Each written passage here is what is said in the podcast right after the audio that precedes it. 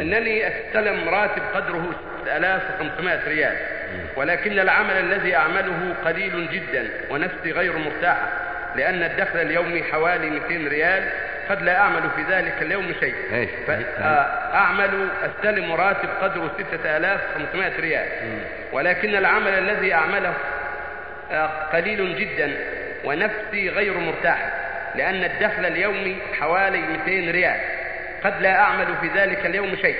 فهل أترك العمل أم ماذا؟ وأشعر أن دعائي لا يستجاب بسبب أكل هذا الراتب بدون مقابل عمل واضح.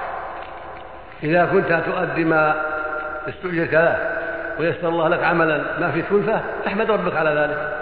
إذا كان الله يسر لك عمل خفيف وقد طابت نفس المستعمل والمستأجر بهذا الأجر تقول من الباقي الخفة بشدة الحمد لله إذا استعملك.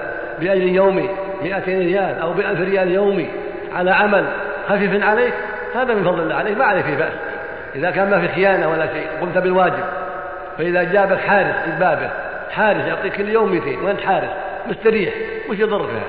ما في بأس عليك الحمد لله.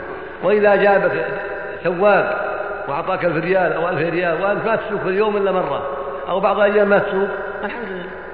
المقصود ما عليك بأس يا أبي. إذا أديت الواجب الذي شرط عليك ما عليك ولو كان الأجر كبيرا هذا من فضل الله عليك الحمد لله.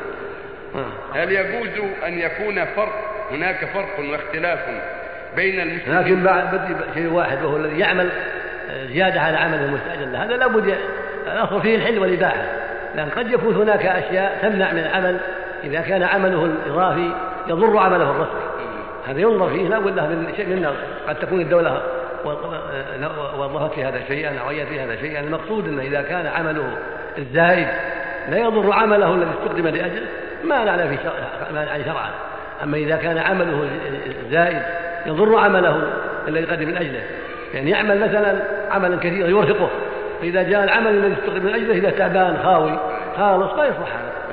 لا بد يكون عمله الزائد ما يضر عمله الذي استخدم من أجله. نعم. هل